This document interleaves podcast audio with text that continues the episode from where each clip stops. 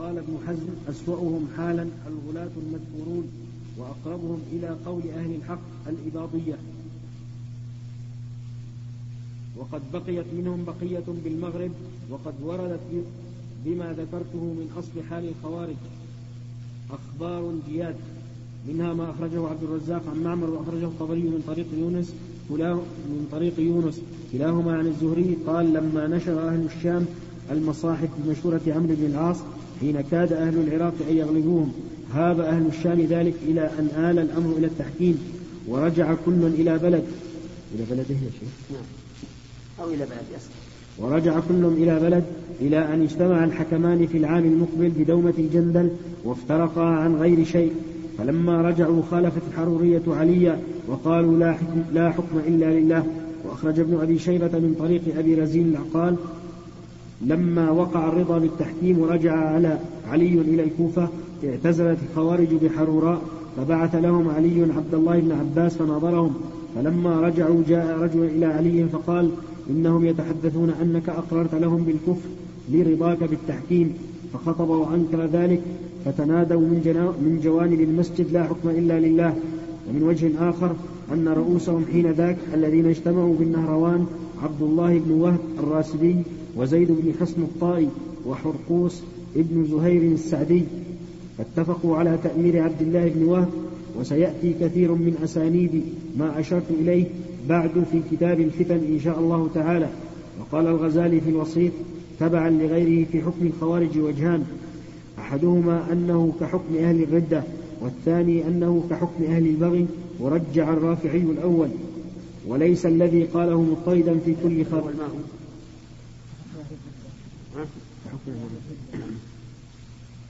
وليس الذي قاله مضطردا في كل خارجي فإنهم على قسمين أحدهما من تقدم ذكره والثاني من خرج في طلب الملك.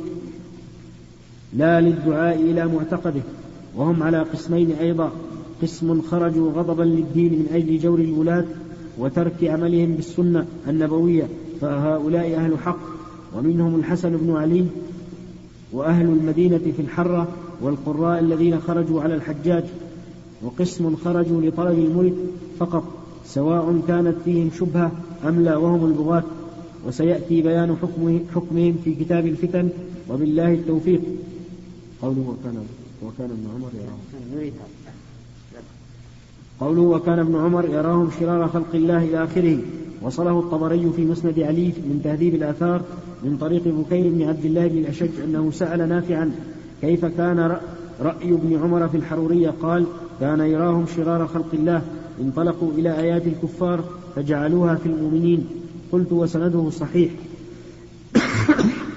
وقد ثبت بالحديث الصحيح المرفوع عند مسلم من حديث أبي ذر في وصف الخوارج هم شرار الخلق والخليقة. وعند أحمد بسند جيد عن أنس مرفوعا مثله. وعند البزار وعند البزار من طريق الشعبي عن مسروق عن عائشة قالت ذكر رسول الله صلى الله عليه وسلم الخوارج فقال هم شرار أمتي يقتلهم خيار أمتي وسنده حسن. وعند الطبراني من هذا الوجه مرفوعا هم شر الخلق والخليقة يقتلهم خير الخلق والخليقة. وفي حديث أبي سعيد عند أحمد هم شر البرية. وفي رواية عبيد الله بن أبي رافع عن علي عند مسلم من أبغض خلق الله, خلق الله إليه. وفي حديث عبد الله بن خباب يعني عن أبيه عند الطبراني شر قتلى أظلتهم السماء وأقلتهم الأرض. وفي حديث أبي أمامة نحوه وعند أحمد وابن أبي شيبة من حديث أبي برزة مرفوعا في ذكر الخوارج شر الخلق والخليقة يقولها ثلاثة. وعند ابن أبي شيبة من طريق عمير بن إسحاق عن أبي هريرة هم شر الخلق. وهذا مما يؤيد قول من قال بكفرهم. ثم ذكر البخاري في الباب ثلاثة أحاديث. الحديث الأول. نقرأ ولا نقرأ الحديث؟ نقرأ. نعم. في أسئلة. نقرأ نقرأ الحديث الحديث الأول. حديث علي قوله حدثنا خيثم قوله الأول حدثنا عمر بن حفص. حدثنا عمر بن حفص بن غياث قال حدثنا أبي قال حدثنا الأعمش قال حدثنا خيثمة قال حدثنا سويد بن غفلة. قال علي رضي الله عنه إذا حدثتكم عن رسول الله صلى الله عليه وسلم حديثا فوالله لأن أخر من السماء أحب إلي من أن أكذب عليه. وإذا حدثتكم فيما بيني وبينكم فإن الحرب خدعة. وإني سمعت رسول الله صلى الله عليه وسلم يقول سيخرج قوم في آخر الزمان أحداث الأسنان سفهاء الأحلام يقولون من خير قول البرية. لا يجاوز إيمانهم حناجرهم يمرقون من الدين كما يمرق السهم من الرمية. فأينما لقيتموهم فاقتلوهم فإن في قتلهم أجرا لمن قتلهم يوم القيامة. حدثنا محمد بن المثنى قال حدثنا عبد الوهاب قال سمعت يحيى بن سعيد قال أخبرني محمد بن إبراهيم عن أبي سلمة وعطاء بن يسار أنهما أتيا أبا سعيد الخدري فسألاه عن الحرورية. أسمعت النبي صلى الله عليه وسلم قال لا أدري ما الحرورية. سمعت النبي صلى الله عليه وسلم يقول يخرج في هذه الأمة ولم يقل منها. قوم تحقرون صلاتكم مع صلاتهم يقرؤون القرآن لا يجاوز حلوقهم أو حناجرهم. يمرقون من الدين مروق السهم من الرمية فينظر الرامي في سهمه إلى نصله إلى رصافه فيتمارى في الفوقة هل علق بها من الدم شيء؟ حدثنا يحيى بن سليمان قال حدثنا ابن وهب قال حدثني عمر أن أباه حدثه عن عبد الله بن عمر وقد ذكر الحرورية فقال قال النبي صلى الله عليه وسلم يمرقون من الإسلام مروق السهم من الرمية. هذه الأحاديث الثلاثة كلها الحرورية.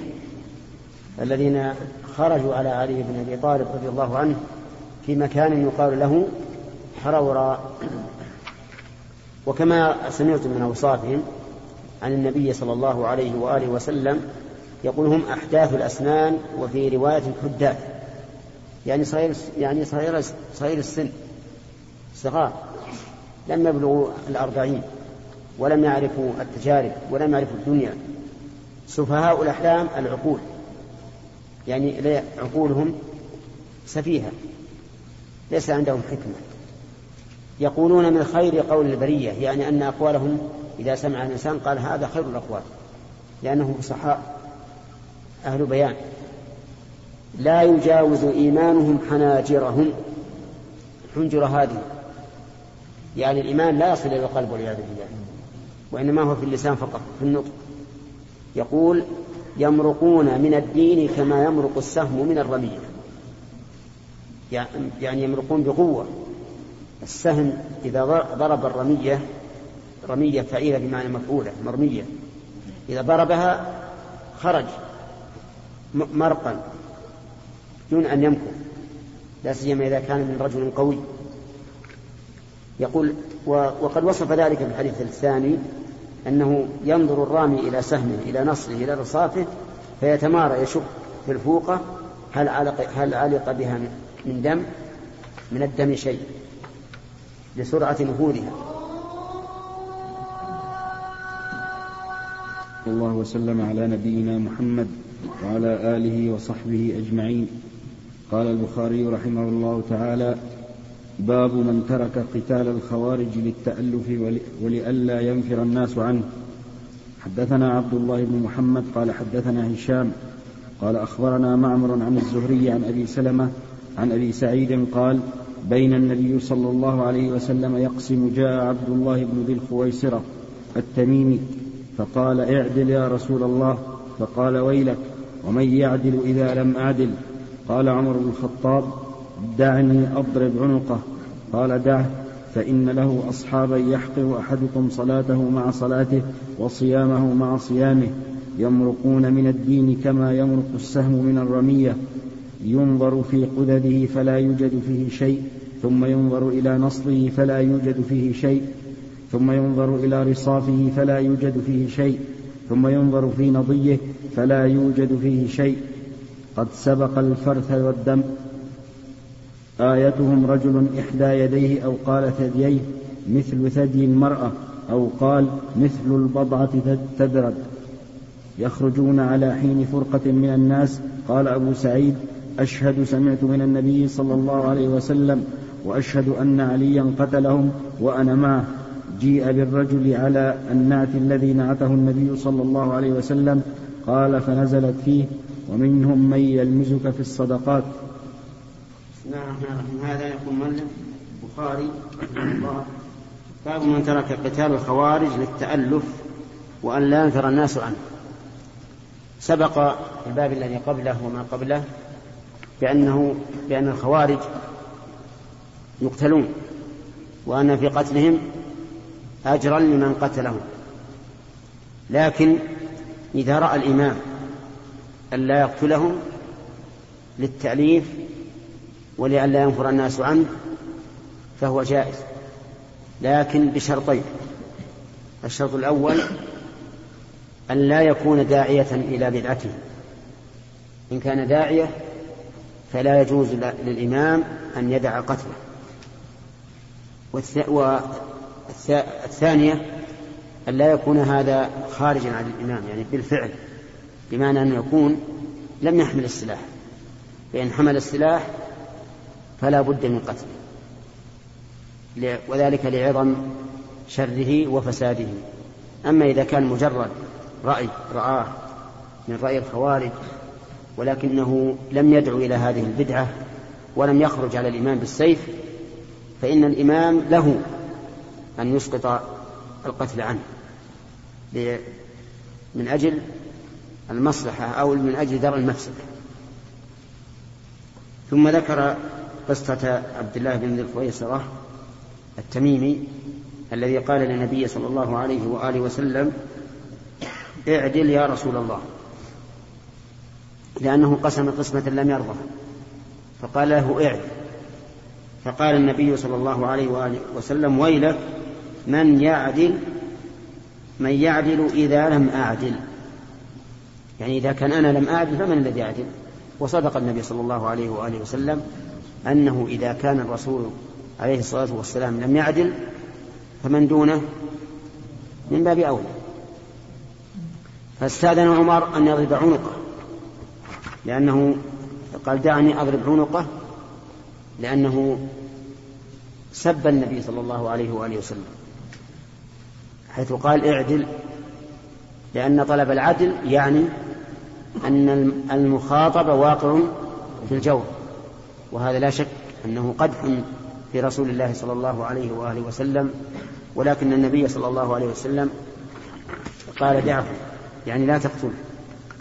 وهذا وجه الشاهد من الحديث فإن له أصحابا يحقر أحدكم صلاته مع صلاته إلى آخره. ثم قال ذكر أنهم يمرقون من الدين هذا المروق العجيب الذي يكون كلمح البصر كما يمرق السهم من الرمية ينظر في قدره فلا فلا يوجد فيه شيء. القدد القدد الأطراف المسواة ومنه حذو القذة في القذة. ثم ينظر في نصله نصل السهم ولعله يعني أصل السهم لأن السهم يكون رأسه دقيقا. حتى ينفذ. ثم ينظر في رصافه فلا يوجد فيه شيء.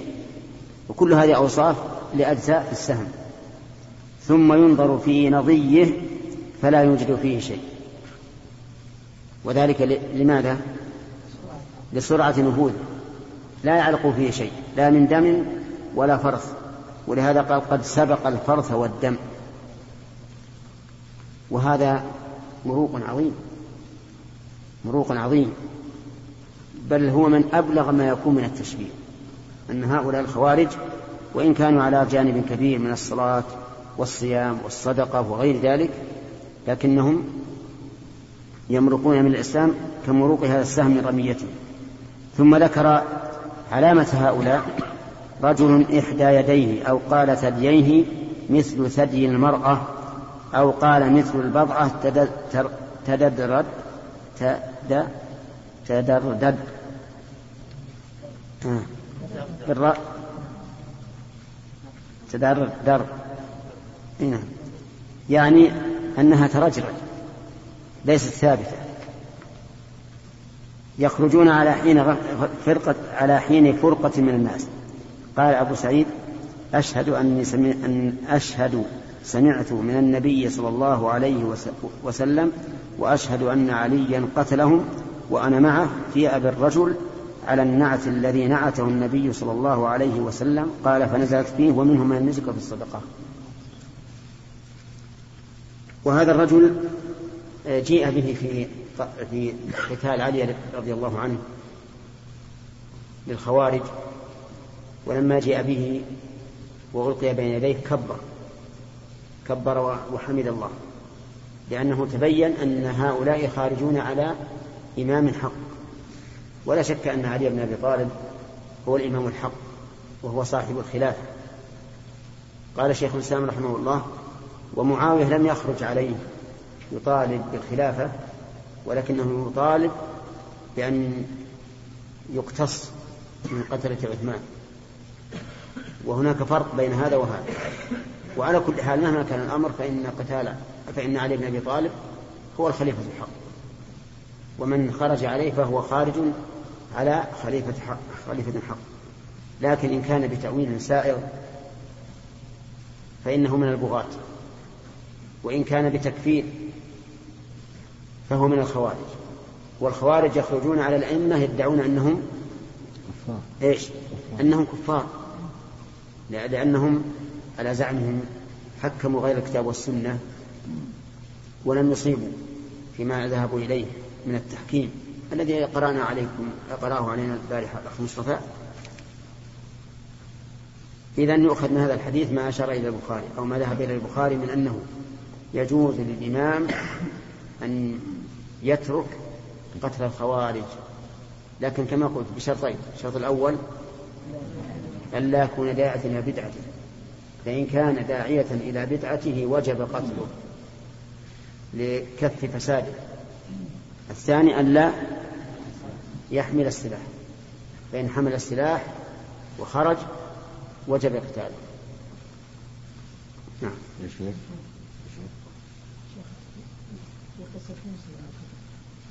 لما أتاه الرجل قال هل هناك فقال لا فآتمه الله عز وجل من؟ موسى موسى. نعم. الذي لما أتاه رجل نعم. قصة هذا؟ لما ذهب قال بعدما أظن قال له هل هناك أحد العالمين؟ قال لا. نعم. فعاتبه الله عز وجل. وهنا النبي صلى الله عليه وسلم قال ومن يعتد ظلمه صحيح. ما ما بين ما, ما بين تضاد لا بس لأن لأن موسى عليه الصلاة والسلام كان يقول لا أعلم أحدا أعلم مني. فلما بت وقال لا أحد أعلم مني أراد الله سبحانه وتعالى أن يبين أن من الناس من هو أعلم منه. ومع ذلك فإن علم الخضر غير العلم الذي أراد موسى عليه الصلاة والسلام. لأن علم الخضر ليس بعلم شريعة لكنه علم أعطاه الله إياه فراسة تدل على شيء من الأمور التي أطلعه الله عليها. أن الله عز وجل أنه لم العلم. أي نعم. وكان يقول لا أعلم أن أحدا في الأرض. أو يقول الله أعلم. أما يبت يقول لا أحد أعلم مني. أما العدل فهو حكم. حكم ما هو ادعاء علم حكم. ولا شك أن الرسول أحكم أعدل الحكام. الكلام الذي ذكر كلام ابن حزم المطر الحافظ رحمه الله عند قوله وأقرب إلى قول أهل الحق إباضي نعم.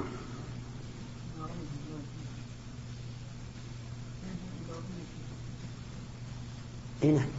أنا ما أعلم ما قرأت المذهب الخوارج بالتفصيل لكن ابن حجر لا بد أنه قد اطلع على شيء.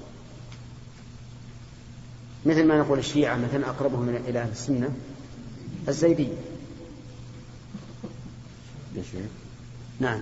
عبد الرحمن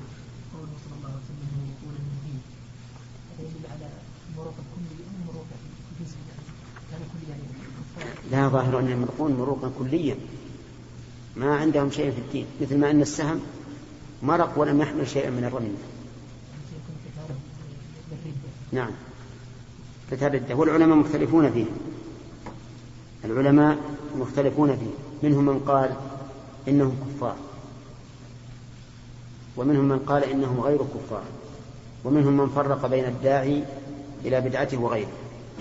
وهذا هو الأقرب. وفي هذه المسألة روايتان عن الإمام أحمد رحمه الله فمرة كفرهم ومرة قال إنهم ليسوا بكفار. والظاهر أنهم إذا إذا كفروا الصحابة فهم كفار. وكذلك إذا دعوا إلى بدعتهم كل من كفر الصحابة فهو كافر لا شك فيه. بل كما قال شيخ الإسلام لا شك في كفر من شك في كفر وأما إذا كان داعيا فيقتل فهو كافر. لأنه دعا إلى غير الهدى. حدثنا موسى بن إسماعيل قال حدثنا عبد الواحد قال حدثنا الشيباني قال حدثنا يسير بن عمرو قال قلت لسهل بن حنيف هل سمعت النبي صلى الله عليه وسلم يقول في الخوارج شيئا؟ قال سمعته يقول وأهوى بيده قبل العراق. يخرج منه قوم يقرؤون القرآن لا يجاوز تراقيهم يمرقون من الإسلام مروق السهم من الرمية.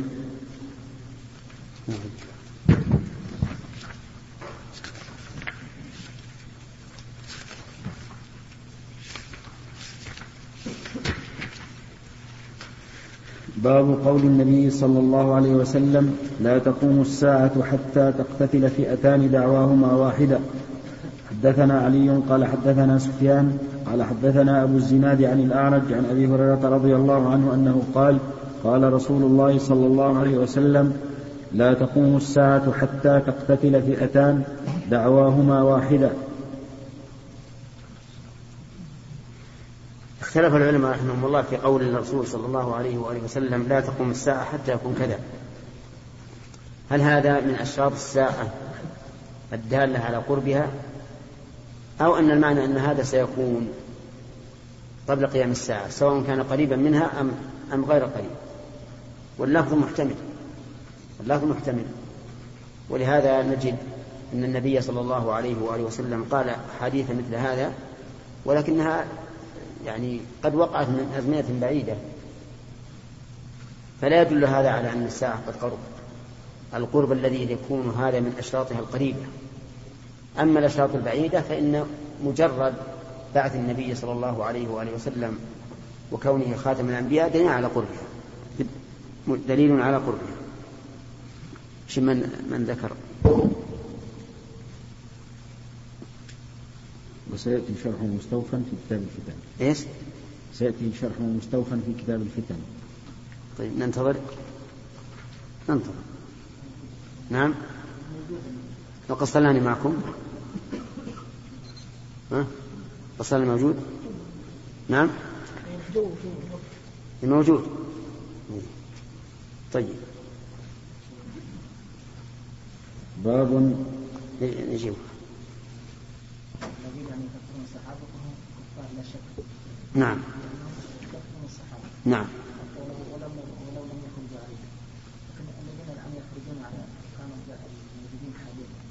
إيش؟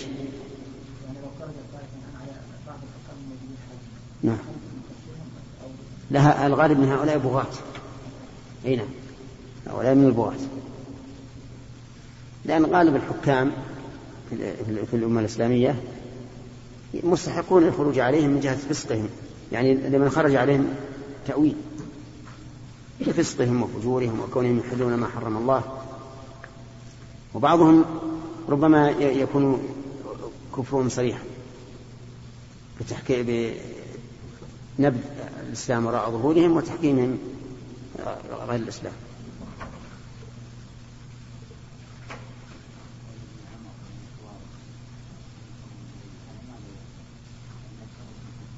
نعم.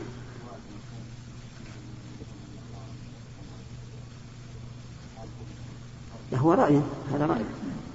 ما هذا حديث حتى يحتاج إلى مخالفة الجماع؟ ويرى رضي الله عنه أنهم شر من شر البرية لأن خطرهم أعظم من خطر اليهود والنصارى لأنهم يتظاهرون بالصلاح ويكون حتى أنهم إذا جئت إذا كنت حولهم في الليل تسمع دهويهم بالقرآن بكاءهم وعندهم كثرة صيام وصلاة وصدقة. نعم.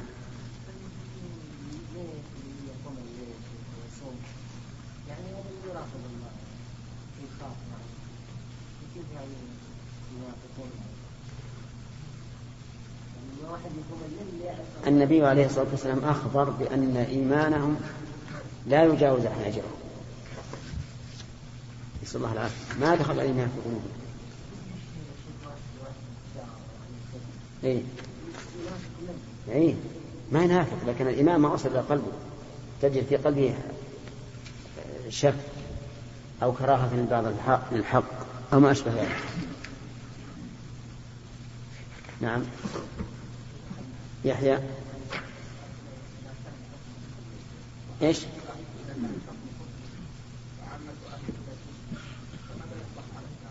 دار الإسلام هنا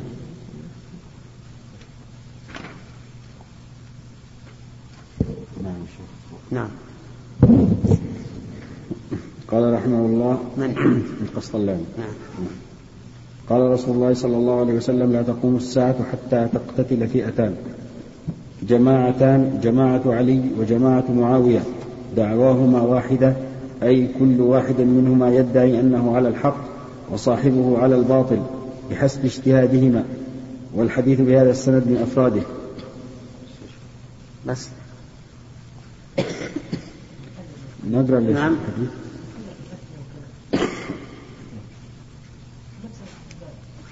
في نفس الباب. نعم.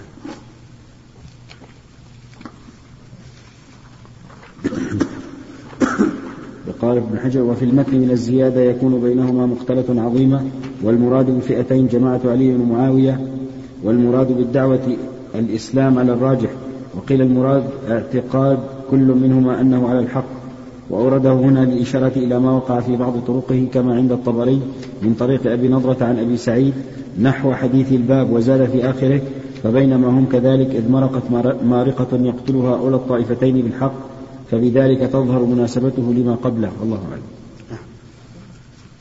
هذا في فائدتان الفائدة الأولى مناسبة لما قبله والفائدة الثانية تعين أن تكون هاتان الطائفتان هما علي ومعاوية نعم. هذا في زيادة؟ وفي زيادة؟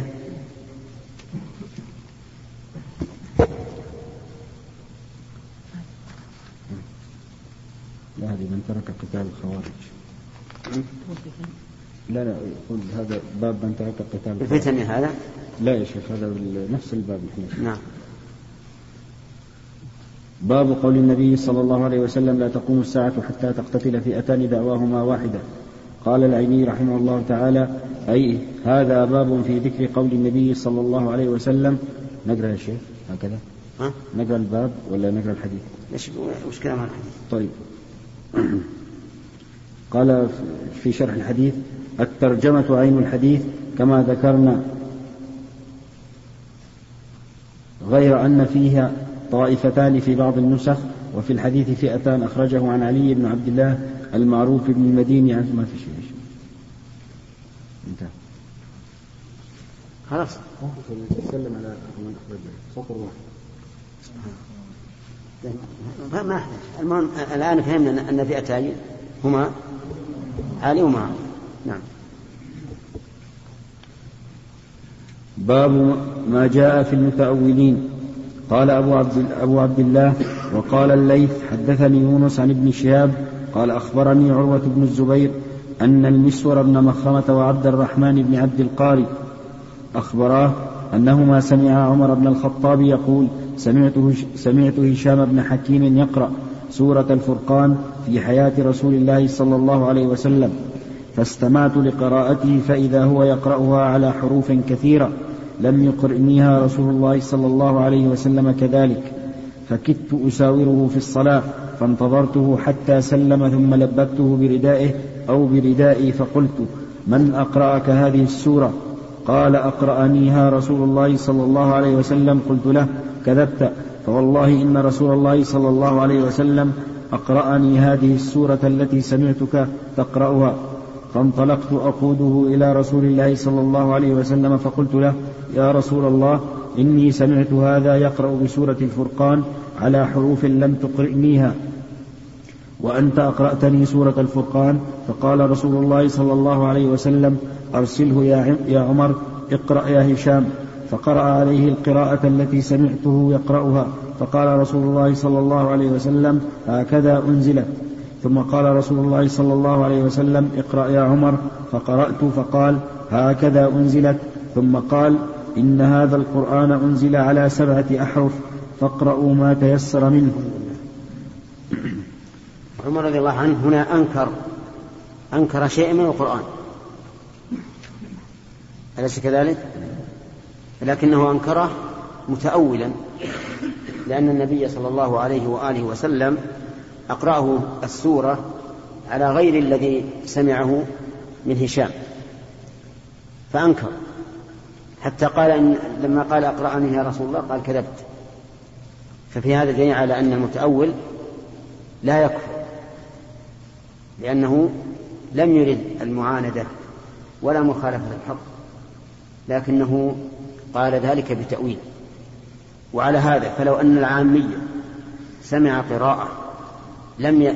لم تكن في المصحف الذي بين يديه فقال أبدا هذا ليس من القرآن. فإنه لا يكفر بذلك. لماذا؟ لأنه متأول. وهذا من سعة رحمة الله عز وجل على هذه الأمة أن الإنسان إذا تأول وحكم بتأويله فإنه لا يؤاخذ لقوله تعالى ربنا لا تؤاخذنا إن نسينا أو أخطأنا. وفي هذا في هذا الحديث أيضا دليل على قوة عمر. في هذا دليل على قوة عمر رضي الله عنه وأنه له وأن له الهيبة في قلوب الناس. وإلا فبإمكان هشام أن يتفلت منه. وفي أيضا دليل على أن من أمسك شخصا نحو هذا الإمساك غيرة لله ورسوله فإنه لا يعاتب.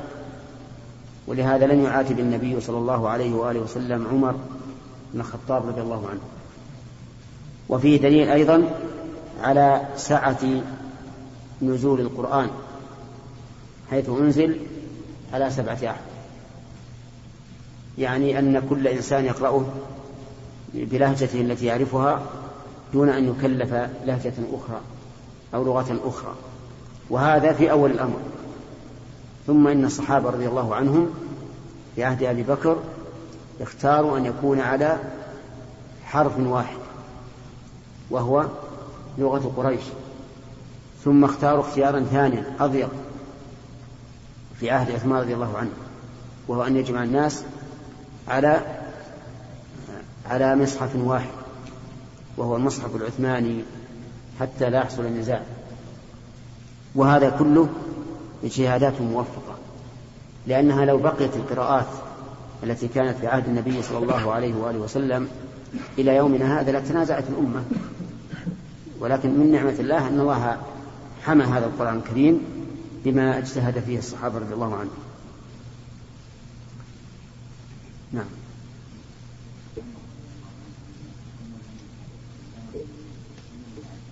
كيف؟ نعم.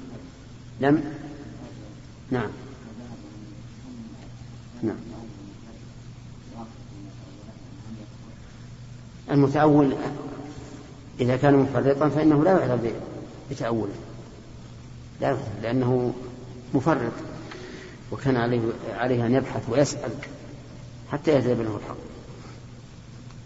نعم.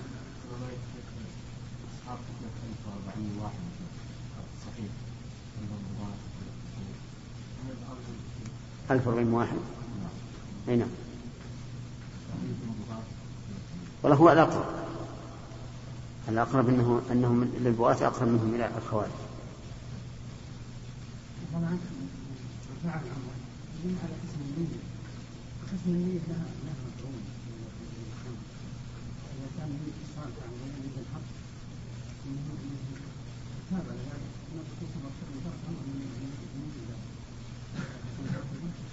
لا لا وهذا هو المتأول. المتأول المجتهد حسن النية. أما المتأول المتعصب لرأيه ولو خالف الحق فهذا لا يعلم. حدثنا إسحاق بن إبراهيم قال أخبرنا وكيع حاء وحدثنا يحيى قال حدثنا وكيع عن الأعمش عن إبراهيم عن علقمة عن عبد الله رضي الله عنه أنه قال لما نزلت هذه الآية الذين آمنوا ولم الشيخ مظلوم يعني. ولم يلبسوا إيمانهم. لا عندنا يلبسوا.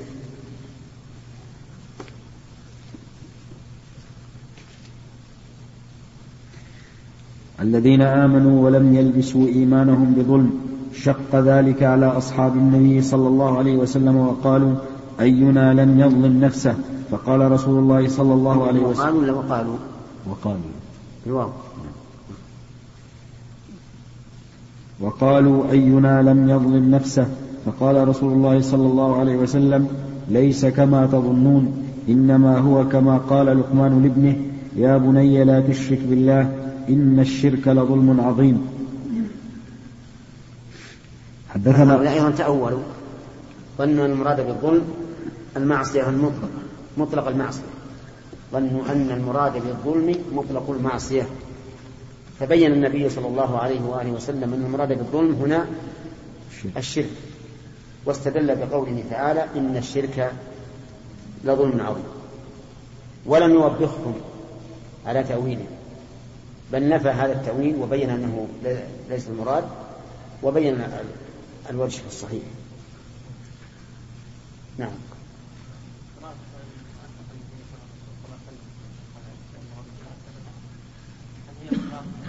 لا الآن من معلومة. الآن بعد أن وحد على على لغة قريش انمحت. بعد إيش؟ القراءات السبع هي في قراءة واحدة وقراءة السبع هذه في في حرف واحد في لغة قريش. ما ما تجاوزها. نعم.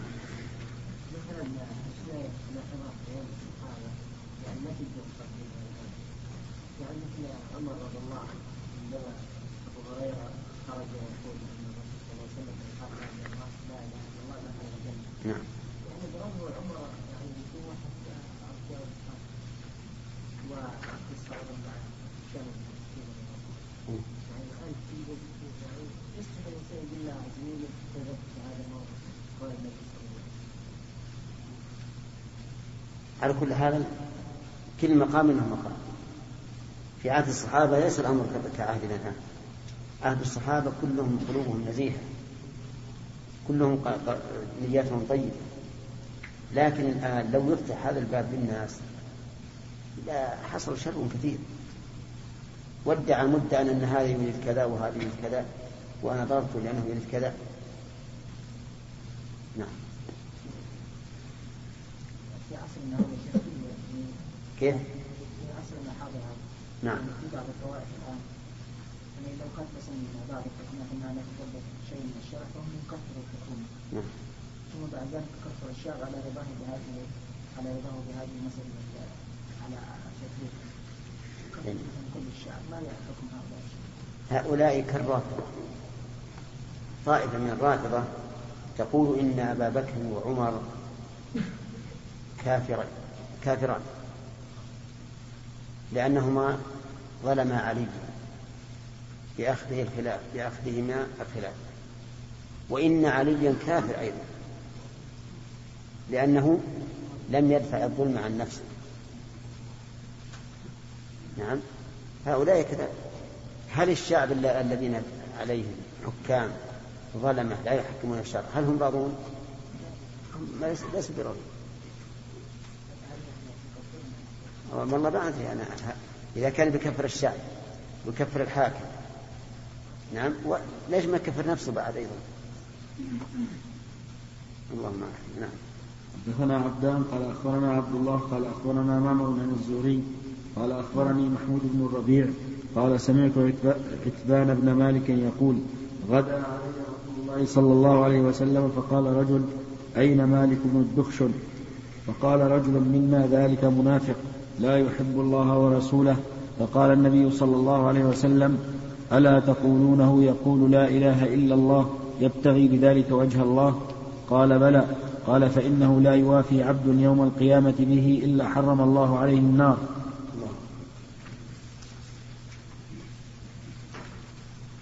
والمراد إذا كان خالصا من قلب لا مجرد لا مجرد القول باللسان لأن مجرد القول باللسان من المنافق فالمنافقون يشهدون أن لا إله إلا الله ويشهدون أن محمد رسول الله. لكن مراد من قالها خالصا من قلبه فإنه لا لا يوافي الله به يوم القيامة إلا حرم الله عليه النار. وقد استدل بهذا بعض العلماء الذين قالوا إن إن تارك الصلاة لا يكفر. ولكن لا لا وجه للاستدلال به. أولا لأنه قيد بكون هذا القول خالصا من قلبه. وإذا وقع هذا خالصا من قلبه فإنه لا يمكن أن يدع الصلاة. هذه واحدة. الثاني أننا لو لم نأخذ بهذا الاعتبار لكان هذا الحديث عاما يخصص بأحاديث كفر تارك الصلاة. ولا يجوز لنا أن نأخذ بالمشتبه وندع الواضح نعم حدثنا موسى بن إسماعيل قال حدثنا أبو عوانة عن حسين عن فلان قال تنازع أبو عبد الرحمن وحبان بن عطية. فقال أبو عبد الرحمن لحبان لقد علمت طيب الشاهد هنا شاهد من هذا الحديث قول الرجل ذلك منافق ولم يعزره النبي صلى الله عليه وآله وسلم ولم ينبهه على ذلك. لماذا؟ لأنه قاله عن عن تأويل.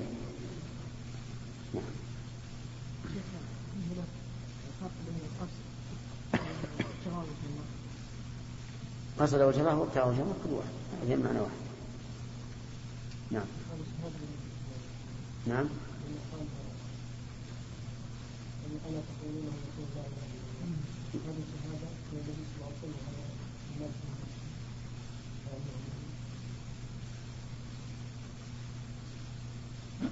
لا بس يحتمل أن الرسول يعرف من حال هذا الشيء أو أنه قال لهم لا تقولوا هكذا وهو يقول لا إله إلا الله. ولهذا بعض النسخ عندي أنا يقول ألا تقولون؟ نسخة لا تقولوه. لا تقولوا ها؟ إيه هذا أوضح.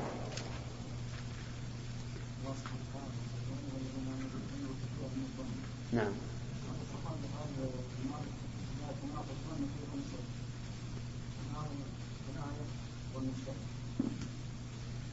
يا أيها الذين آمنوا اجتنبوا ولم يقل كل الظن فالظن المبني على قرائن لا بأس به لكن الظن الذي بدون قرائن ما يجوز. ولهذا قال العلماء يحرم ظن السوء بمسلم ظاهره العدالة. وإن كان قد يكون له باطن نعم. عن حسين عن حسين عن فلان قال تنازع أبو عبد الرحمن وحبان بن عطية فقال أبو عبد الرحمن لحبان لقد علمت ما الذي جرأ صاحبك على الدماء يعني علي قال ما هو لا أبا لك قال شيء سمعته يقول قال ما هو؟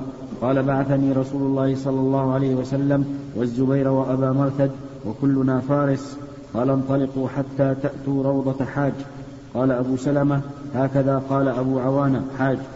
فإن فيها امرأة معها صحيفة من حاض بن أبي بلتعة إلى المشركين فأتوني بها فانطلقا على فانطلقنا على أفراسنا حتى أدركناها حيث قال لنا رسول الله صلى الله عليه وسلم تسير على بعير لها. وكان كتب إلى أهل مكة بمسير رسول الله صلى الله عليه وسلم إليهم فقلنا أين الكتاب الذي معك؟ قالت ما معي الكتاب فأنخنا بها بعيرها. فابتغينا في رحلها فما وجدنا شيئا. وقال صاحباي ما نرى معها كتابا. قال فقلت لقد علمنا ما كذب رسول لقد علمنا ما كذب رسول الله صلى الله عليه وسلم. ثم حلف علي والذي يحلف به لتخرجن الكتاب لتخرجن الكتاب أو لأجردنك. فأهوت إلى حجزتها وهي محتجزة بكساء. فأخرجت الصحيفة فأتوا بها رسول الله صلى الله عليه وسلم. فقال عمر يا رسول الله قد خان الله ورسوله والمؤمنين دعني فأضرب عنقه. فقال رسول الله صلى الله عليه وسلم يا حاطب ما حملك على ما صنعت. قال يا رسول الله ما لي ألا أكون مؤمنا بالله ورسوله ولكني أردت أن يكون لي عند القوم يد يدفع بها عن أهلي ومالي. وليس من أصحابك أحد إلا له هنالك من قومه من يدفع الله به عن أهله وماله. قال صدق. لا تقولوا له إلا خيرا. قال فعاد عمر فقال يا رسول الله قد خان الله ورسوله والمؤمنين دعني فلأضرب عنقه. قال أوليس من أهل بدر؟ وما يدريك لعل الله اطلع عليهم فقال اعملوا ما شئتم فقد أوجبت لكم الجنة. فاغرورقت عيناه فقال الله ورسوله أعلم. هذا أيضا من التأويل لأنه لا شك أن الجاسوس الذي يجس بأخبار المسلمين إلى إلى الكفار لا شك أنه أتى ذنبا عظيما. واختلف العلماء هل يكون كافرا أو لا. فمنهم من قال إنه يكون كافرا لأن هذا من أعظم الولاية للكفار وأعظم العداوة للمسلمين. وقد قال الله تعالى يا أيها الذين آمنوا لا تتخذوا اليهود والنصارى أولياء بعضهم أولياء بعض ومن